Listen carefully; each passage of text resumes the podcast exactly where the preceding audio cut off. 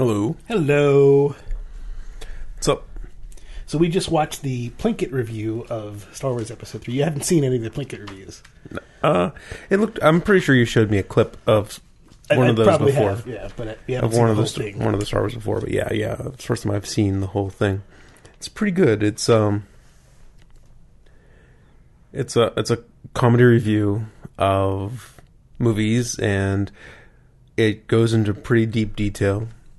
And the character the guy's playing is pretty curmudgeonly, pretty. uh you know, they showed some shots like like of sets like in his house, right? Right, it's just yeah. completely trashed and everything, and you know, basically uber Star Wars nerd just complaining about Star Wars, but ends up making some very good points. but complaining more about. I don't think he was. I mean, he's complaining about Star Wars. He's complaining about the the plot. well, on the surface, he's complaining about Star Wars. Yeah.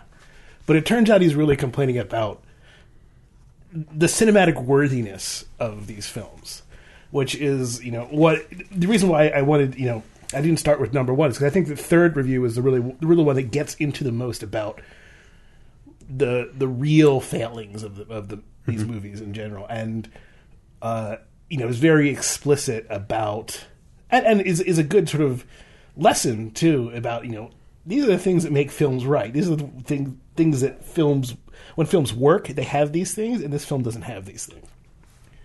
Right. I mean, when he goes into the point of showing like how much shot reverse shot there is, Mm-hmm. A camera, B camera stuff, and you're like, oh yeah, it's everywhere. Yeah, and you realize how much that just makes the movie feel cheap. and you're just sitting there bored, waiting for the next special effects thing to happen, and then you're not really drawn in. You- You're like, okay, that's neat special effects, but you're not drawn into it because you don't care about the characters because you just sit, just were watching them sit around and talk, and you never get any idea who they are or can relate to them in any way. Right. And you mentioned, like at the very end, he said because there was a thing at, at the end of this one about how Lucas is just recycling all the stuff, and he said, "Well, that would make me um, look at the Force Awakens and say they're they're recycling stuff too," and they are. But the point is more that there are a bunch of sins that this movie committed, and that's one thing. And if, you know, you can forgive certain things like that, but when you compound all these things on top of each other, which is what the movies did, Right. uh, and you just look at them and you're like, "Wow, these movies really were terrible." Yes. Yeah. He uh he was pretty lenient on Hayden Christensen, which I was surprised about. You know, he pretty much blamed it on, you know, he did a good job with the shit he was given. Right. I, I, I guess, or maybe, uh, you know, seeing the way that Lucas was interacting with him, you could even imagine that Lucas took the soul out of the performance. It's like, possible. like, like you know, first take might have been more performant, right? And then Lucas like, no, no, no, just say the lines. Oh yeah, exactly. I don't think Hayden Christensen is an actor with a whole lot of range, but I've seen him give good performances before. In Shattered Glass, he did, he did really good performance as a kind of whiny uh, uh, brat who was making up stuff. But it, but so he can actually do that character well, or at least a version of that character, if he's given good direct- direction and a good story. Um, which he wasn't. right. and you can i mean if you just love star wars period if star wars is like a religion to you then you don't really care about how the movies were made but you know i'm not that way i don't i don't love star wars in that way. I like the movies. I like the, when the movies are fun because they're fun movies and, and they're intriguing movies. They have a sort of intriguing story behind them uh, and an intriguing universe. But if you just take that universe and turn it to shit i, I mentioned to you that a lot of the uh, a lot of Star Wars is really sort of a poke, a post-apocalyptic, uh, a post-apocalyptic setting, right? I mean, it's after a great civilization has fallen, Right. And it's picking up the pieces, uh, and then when you go back to see that great civilization, and it's just this boring mess, and you're like. You can't wait for it to end. You can't wait For the for the apocalypse. to happen.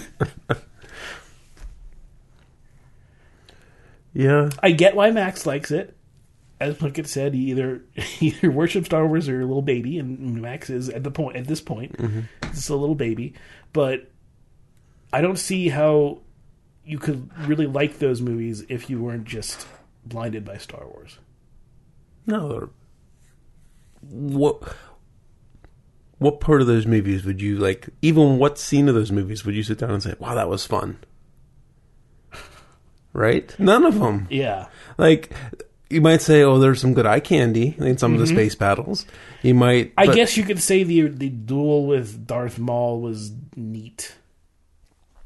But nothing is wow that was fun that was a Yeah. ride Yeah. like so much in star wars and Mm-hmm. empire and the force awakens you know uh, taking the millennium falcon into the asteroid belt you know which is not a huge scene in the movie i mean it's Yeah. a decent sized scene but it's not a huge scene in the franchise Mm-hmm. and just think about how much fun that scene is Yep. Because you're into the characters. These characters are interesting and, and you're with them and you're you're dodging with them and you, you watch, you know, another thing and you're just, you're just sitting there. You don't care. You're not excited about it at all. It's just images. uh, he made a good point plinkett did like IG88 was so much more an interesting character, and all he was was a prop standing behind Yeah. Boba Fett. he didn't he didn't even have lines. I think he moved a little bit. But you're interested in these characters Right. and all these characters that actually have lines and do things you don't remember. You mentioned that scene, I, I forgot about that. The scene where C-3PO is on. Some, Oh, in the droid factory. Yeah.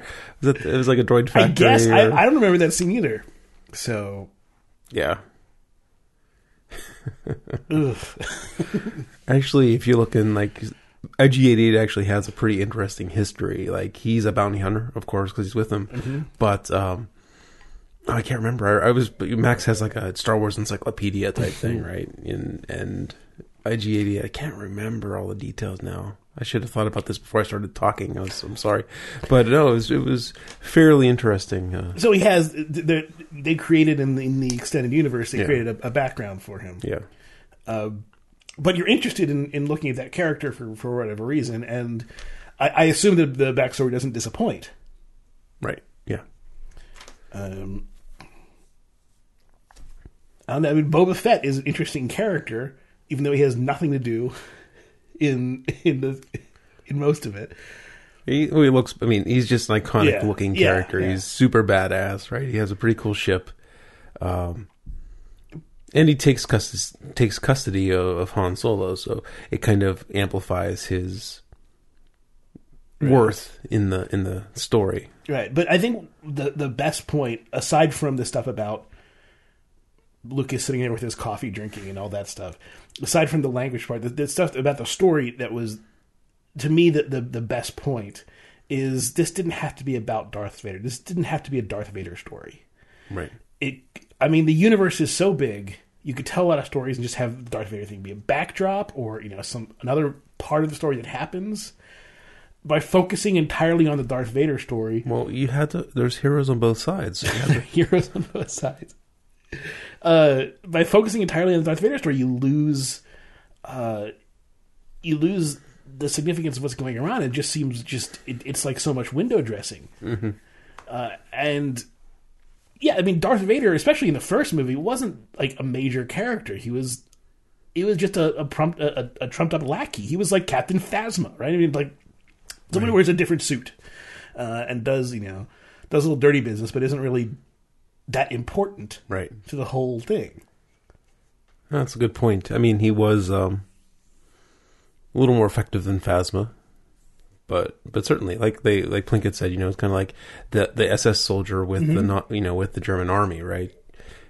You know, kind of kind of fits there, you know. And, Like and like the guy in the beginning of Inglourious Basterds.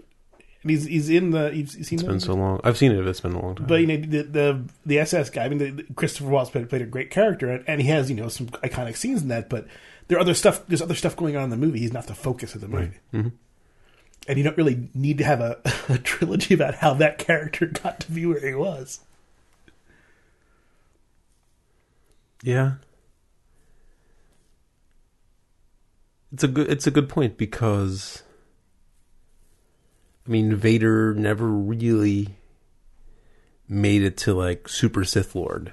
Yeah, he he wasn't in control. Grand Moff Tarkin was in control. I mean, but even later, right? I mean, Yeah. even in Jedi, he w- was not a powerful Sith Lord Mm-hmm. compared to Dooku and you know other ones like that. He did have lightning, right, and and the other nonsense. But you know, yeah, you kind of forget. Like if you look objectively at like what, who Vader was, It wasn't until the second one where they, they cemented that he is Luke's father, and that didn't have to go down that way. Mm-hmm. It, it clearly wasn't planned when Star Wars was being made. It was later that they came up with that idea. right? That's a good idea. You know, it drags him back into the story, but it's it doesn't mean that. I just it feels like you could do so much with this universe, and then just just Lucas did the the laziest thing he possibly could do, uh, which is write a story in one draft and write about this character. Like, like I said, because the character is iconic to us, not because it's important. Do you think universe. Lucas is surrounded, like you know, like a lot of powerful people, right? Surrounded him, surrounded himself with people who worship him and won't give him real Yes. feedback. I mean, and Yes, absolutely. They they get to that when if you were to watch the other reviews, they get to a little bit more of the behind the scenes stuff, and you see that and people saying that pretty clearly. Um, he's he's surrounded by yes men. He has nobody to tell him no. He will fire anybody who does, and you get shit from that yeah, you do. if the guy's lazy. I mean, and it seems like he is. How, how could you write a movie, a, a script for a movie like Star Wars, and not have a writer's room, and not Yeah, have it rehashed, not have it punched up a hundred times? not have somebody look at it and say, "Mm, you know, you could probably use some punching up here. You know, maybe go this di- different way. Cut this whole Yeah. act, and how about we do this different Yeah, thing? I mean, let's rewrite this. We'll keep these beats, but let's rewrite this this whole part. You know, I like this. I like this part, but we got to get rid of it. There's a lot of stuff you do when you're writing that clearly wasn't done. Mm-hmm. And there's a lot of stuff that you do when you're editing that clearly wasn't done, and shit that was added, like the dropping your lightsaber stuff. Yeah. Good point. Very pro forma, right? Oh, Mm-hmm. got to have the lightsaber falling into. The... Yeah, lightsaber. Everybody's got to have a lightsaber. Even though, why? Why does why did the Sith have to be the exact opposite, like the exact mirror opposite of Jedi's with red lightsabers? Right. I mean, You have to use. You can use the Force in all types of ways. You have to use it just to fight. it made sense that Vader had it ex Jedi, Mm-hmm. but and Dooku ex Jedi, maybe right. But the other ones, Maul, Maul should have had some other thing instead of a double headed lightsaber. yeah. You, there's lots of things I mentioned you could do with an all-powerful Force that can cause you to to do certain things. Maybe a Jedi with blasters, right? Or or some other weapon of some sort. I don't know. There's lots of ways you could go. Yeah. Okay. Anyway, It's enough geeking out over Star Wars. I think. I just watched uh, Making a Murderer. ah, and um, it's interesting. But I mean, after you watch it, you definitely feel like there was an agenda that the documentarians had. It makes it seem like a gross miscarriage of justice because the way they portrayed the show, there was um, not even close to beyond reasonable doubt. There was so much reasonable doubt in there and I went looking a little bit online to figure out. Oh, and they make the prosecutor look well it, in the editing. They make him look like such a douchebag. And then he had a sexting scandal and was you know addicted to you know had rehab and stuff like that. So they make him seem like you know this guy was just completely no good too. So I went looking online for some of the other details and. Um, Avery, uh, what's his name? Stephen Steven Avery. Um, I don't know if it was. I guess it was probably introduced as evidence, but there were. But like he was like had told people that, like in jail that he was like going to like make like a torture room and kill women and stuff like that or something along those lines. So he was like a he was a probably a badder person in the community than now, there's a really neat, uh, re- for me personally, there's a really neat compare, uh, analog to that. When I was on a jury, right, there we were on a jury for a guy that uh, did um, attempted sexual assault. You know, he tried to break in and rape a, a senior citizen old lady, and um, you know there we didn't get the whole story in trial, right? I mean, because there's hearsay and all that other stuff. But I mean, this was he was a known troublemaker in the neighborhood, right? But you can't introduce into trial his past history of all the trouble he's been in, stuff like that. Mm-hmm. You know, it just has to be on the merits of the case, Right. That that's the point of the justice system is that you can't Right. bring that up unless it's relevant. Right. So I don't know how talking about wanting to, um, you know, make a, a murder room under your trailer or something like that could have been introduced into evidence, but I don't. But I'm not sure if that was. But it seemed like it may have been. If you But- talk about things that you are planning to do that's related to the crime, then I think that could be introduced into evidence, uh, or at least it, it could be introduced, but it could be dismissed as hearsay. I don't know. There, there's lots of uh, The um, yeah. So I mean, it's in, the weirdest thing was you might have seen my Twitter. I'm watching it, and one of the reporters who TV news reporters who's covering the case looks really familiar to me. I'm like, that's Emily Matesic from like seventh grade, like in my from my middle school. and I didn't think much of it. I'm like, nah, what are the odds that she was in Wisconsin ten years ago, cover you know TV news? And then like the next episode, they're in Avery's trailer in the TV the parents' trailer. The TV news is on, and the anchor introduces Emily Matesic. I'm like, holy shit! yeah. I don't remember anybody from that age. I don't know how you do. I just recognized her, and the, and the name you know just popped into my head. And like, Did you have a crush on her? Not really. Maybe. a little- I mean, no. There's girls I had harder crushes on. You still were like. Maybe. I mean, you're you're. I'm you're, trying to. You're seventh grade. Your your dick's going like Hmm. anything. So I'm trying to think. I don't know if I'd really have a. Yeah, I, I, I don't know. Maybe. But uh, nothing wrong it was that. really weird because like she was like it looked like that looks really a lot like that girl from Emily from school. And then uh, I didn't really put much thought into it until you know next episode when they actually like the anchor on the TV news they called you know let her in with her name. I'm like holy shit. And she's been getting a lot of press. She was on Dr. Phil the other day Oh well. and uh, you know, like local news has been having her on, like local girl done girl, good type thing. Bet she doesn't have a beer show. nope, probably not. She's bureau chief for the same TV station in Wisconsin. Um, I mean, it, it's sort of Serial's legacy in a sense that they they made the um No, these the people. true crime thing pro- a a thing that people are clearly interested in. Yeah. Now they've been working on this movie for a lot longer than Serial. No, no, been yeah, but but Serial gave them the market Yes, to get the to net, probably to, to make Netflix pick this up. yes, yeah, exactly. Yeah, it, it, it, it's not that true crime didn't exist before Serial. It's just that true, Serial made it a profitable thing for for somebody to engage. and to do it on doctor doc, documentarian style, right? Because I mean, true crime was a lot of reenactment and and things like that, and this documentarian style, you know, definitely has a, a powerful way of telling it. I mean, but Serial at least attempted to bring up the other side. I don't know if they were totally objective in every way.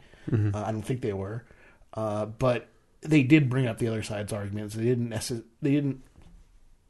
They introduced doubt, a lot of cer- certainly a lot of doubt, but they didn't make it look like the other side was complete. Was every part of the other side's story was completely imbecilic.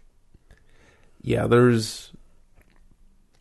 If you take it at face value, you you'd be outraged at how inappropriate the police department and the prosecutor was, you know, in this thing. And you know, the worst part is that in a lot of cases, that's absolutely true. Uh, and um, this could be one of those cases where, th- I mean, it could be a case where there was a gross miscarriage of justice and the guy is still guilty. Right. So I would have said, well, I mean, I, it. They, they made the documentary with an agenda, and regardless of what the story actually turned out to be, they felt like they had to stick to that agenda as opposed to telling the story, which is not how you should do these documentaries, but that is how they're done. So, eh, And then Steven Avery's nephew got life in prison. I, I don't know. I don't know much about the So story. so the way he got hauled into this, the way the doc, the way the document documentary um, portrayed it was, the cops got a lead on him. Not really solid. They got him into an interrogation room, and this dude was 16 years old, not very bright, right? And they just kept badgering him for hours and hours and hours, and slowly, like, pull, you know, pull, like he gave them what he thought he needed to say, you know, to get him out, get out of there, right? It just, it, you know, they said it wasn't a coerced, you know, they actually reviewed it to see if it was coerced testimony or not, and they said it wasn't. I mean, but to a layperson, like the way, especially it was edited on the show, it's like, no fucking way this isn't, you know, mm. just a bad interrogation. I mean, you got someone who of under typical intelligence, 16 years old, sitting in a room for hours and hours with no lawyer, no parent, and um, these people were just beating on him and beating on him and kind of guiding him along to fill the narrative of the story. And uh, so he had these statements, and then when he was in trial, he testified and he denied them all. He wasn't eloquent enough to say, you know, that it was put into his the words were put into his mouth by you know he just said he didn't know why he lied and things like that and um, there was from the documentary there was no other evidence introduced about him no physical evidence other than his confession mm-hmm. and he got life in prison uh, it, it definitely sounds awful mm-hmm. Uh, right, right. Uh, like I said, it, it, uh, but I'm not ready to take it at face value. I mean, mm-hmm. there's got to be Maybe not. Maybe maybe the the the jury pool was so tainted because it was such a high profile case out there that they couldn't get an impartial jury. But it was just bonkers that. Um, I mean, keep in mind, unless you're just super blatant, and sometimes even if you are, uh, if you have a super rich and lots of money, you can get out of these things. Um, the you know the principal example is O.J. Simpson. You know, if if you if you get enough of a spin in, in there, uh, and there's a there's something to, to latch onto. And in, in, in Simpson's case, the, the prosecution was kind of inept at the way they did things, but uh, that only helped the situation. But he had a he had a good defense that wasn't really tried at the time, uh, so it was novel. That helped, mm-hmm. Uh, and it worked. And if you get if you can just spend money, you can get out of justice, and that is a bad thing, but it doesn't. Uh, but the idea that that I mean, it, it's so it's so hard because I agree that in many places prosecutors and police take advantage of people. Uh, and this, even though the guy may totally be guilty, this could also still be a case where they took advantage of people. Yeah, I mean, it, it if if in if investigations go like they went in making a murderer, then the cops are trained to get up a confession, not to find the truth. Right. So once they have a feel, a gut feel for which way it goes, their goal is to get a confession for that, mm-hmm. and not kind of. They're not there to do justice. They're there to to make numbers look great. And look, it, it's a it's a bad thing that happens. It's uh but you can I mean it's sometimes necessary but often not really. And I you know I haven't seen it so I, I can't really say much about it. I don't I haven't even really looked into it so I really can't say much about it. Right.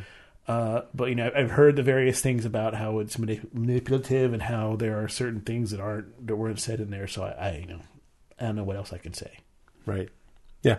It, it just like the first couple episodes, you're like, oh my god, this guy's getting railroaded, and then I had to step back and th- and wonder to myself if I'm getting the whole story mm-hmm. or not because it's just so unfair. Yeah. Can it?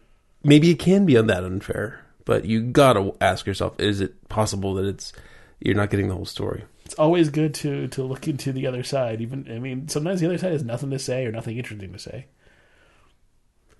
I guess the prosecutor made a quote about making a murder, and he's like, you know, you wouldn't want to muddy up a good conspiracy theory with all the facts. Yeah. yeah. But like, again, again, you know, it kind of goes to his arrogance that he was shown you know, that he was shown in the show too. So I would say, you know, you just watch the Picker review, watch something trying to defend the Star Wars thing too. See, see if they make some good points. Because you should open yourself up to that at the very least. Um, and I've I've done that, and for me, they don't make good points at all. But maybe they, maybe they will for you. Someone actually make something defending the Star Not Wars prequels. that someone. I've seen attempts to make some nothing made like that long, but there are people who attempt to make stories about how the prequels were were better than people say they were, uh, and it's always uh, it always it, to me it never addresses the real problems with the movie. It's always about essentially, if you read between the lines, it's about well, Star Wars is really important to me, and yeah, and it's like okay, but these were shitty movies. right. Like you said before, really bad fan fiction. Yeah.